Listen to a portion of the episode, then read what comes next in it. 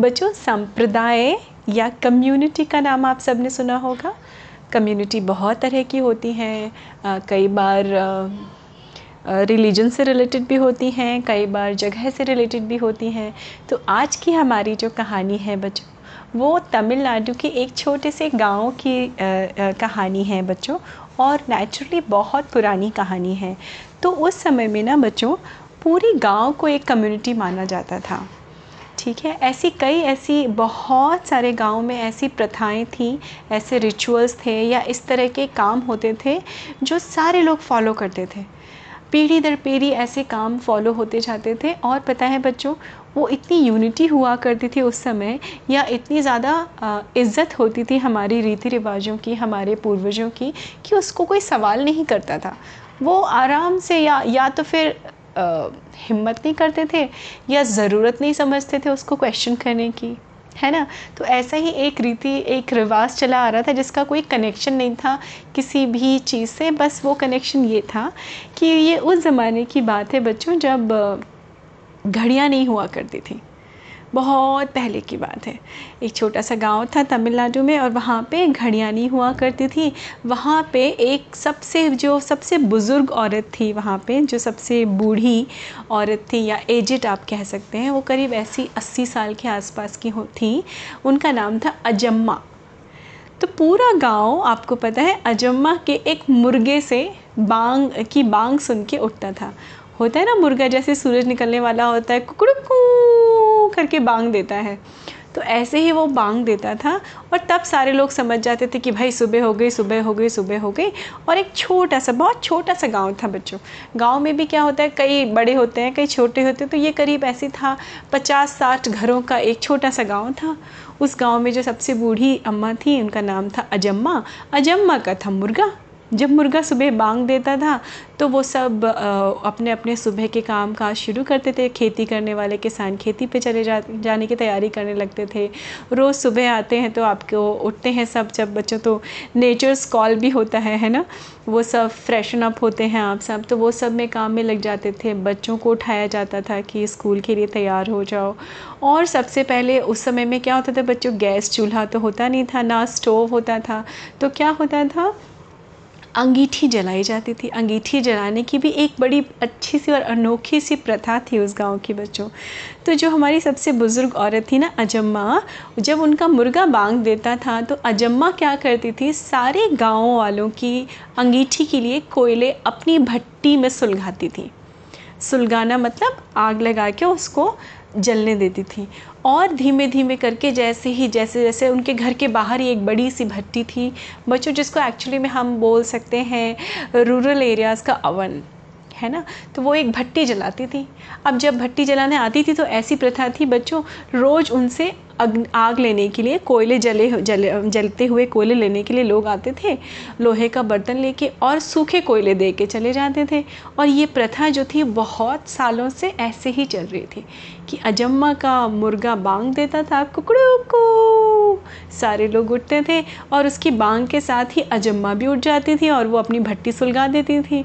तो नेचुरली सारे लोग आते थे। एक पॉइंट के बाद तो बच्चों ना एक वो ऑटोमेटेड सिस्टम हो गया था। जैसे आप समझिए आज की डेट में अगर ए एटीएम मशीन्स होती हैं कि जो आपने कार्ड डाला पैसे निकाले कार्ड लिया चले गए है ना?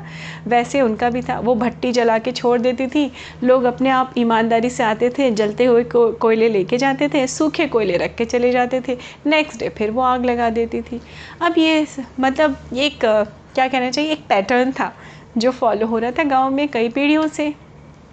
अब एक दिन अचानक अजम्मा को लगा कि अच्छा जो कोई आता है, अचानक उनको लगा। ऐसा दिमाग में आ जाता है कभी कभी किसी के, भाई, कोई दिमाग तो दिमाग है बच्चों, है ना? किसी के दिमाग में कोई भी बात आ सकती है। तो हमारी अजम्मा जो थी, उनके दिमाग में ये बात आया कि ये क्या है? जब जो पूरा गाँव तो मेरे मुर्गे की बांग से उगता, उड़, उठता है। सूरज भी इस गाँव में निकलता है तो मेरे मुर्गे की बांग के साथ ही निकलता है। जब वो कुकड़ू बोलता है, उसके बाद सूरज निकलता है। और अंगीठी भी सब मेरे यहाँ से ही कोयले लेके जाते हैं। जलते हुए तभी तो इन लोगों के घरों में आँगन में और घरों में चूल्हा जलता है। तो ये लोग मुझे लगता है मेरी इतनी इम्पोर्टेंस समझते नहीं हैं, क्योंकि कोई आके मुझसे एक बार ये भी नहीं पूछता है कि तुम कैसी हो। हालाँकि ऐसा था नहीं बच्चों, लेकिन उनके दिमाग में, अजम्मा के दिमाग में अचानक ये बात आ गई, कहीं से कहीं से भी आ गई, है ना? आते हैं लोग, खाना इनके यहाँ मेरी वजह से बनता है, सूरज मेरे मुर्गे की वजह से निकलता है, उनके दिमाग में ये चीज़ें बहुत ज़्यादा मतलब प्रोमिनेंटली बहुत ज़्यादा इम्पॉर्टेंटली इनके दिमाग में ये चीज़ें राउंड लेने लगी थी, ये सारे थॉट्स तो ये परेशान हो गई कि मेरी इम्पोर्टेंस नहीं है, मेरी इम्पोर्टेंस नहीं है, और आप देखिए बच्चों, जैसा आप सोचते हैं ना, वैसा ही आपको दिखने भी लगता है। तो फिर बगल में काकी थी, वो आई, अपना कोयले लेके चली गई और बोली, अजम्मा, कल दे दूँगी कोयले, मेरे पास सूखे कोयले नहीं हैं अभी। अब अजम्मा को देख, को फिर से लगा, देखा, ये भी मेरी इज़्ज़त नहीं करती है, वरना मेरे हाथ से जलते हुए कोयले ले जाके अपने यहाँ खाना बना लेगी, लेकिन मुझे सूखे कोयले इसने नहीं दिए। लगता है मुझे इन सारे गाँव वालों को अपना, अपनी इम्पोर्टेंस का, अपने महत्व का क्या दिखाना पड़ेगा? एक सबक सिखाना पड़ेगा। तो ये सोच के एक दिन रात में ही अजम्मा ने उठाई अपने मुर्गा और वो गाँव छोड़ के पास वाले जंगल में जाके बैठ गई। काफ़ी देर बैठी रही वहाँ पे और जब वहाँ पे गाँव में गाँव में तो थी नहीं, वो तो जंगल में जाके बैठ गई थी।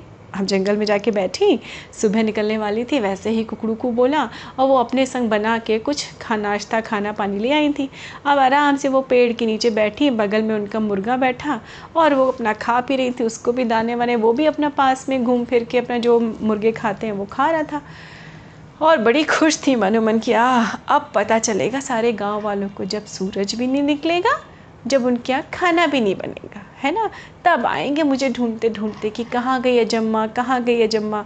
ये सोच सोच के मन ही मन वो चुपचाप बैठी थी। पहले थोड़ा खुश भी हुई, अपनी पोटली से निकाल के खाना भी खाया उन्होंने, नाश्ता जो भी वो इडली विडली बना के ले आई थी।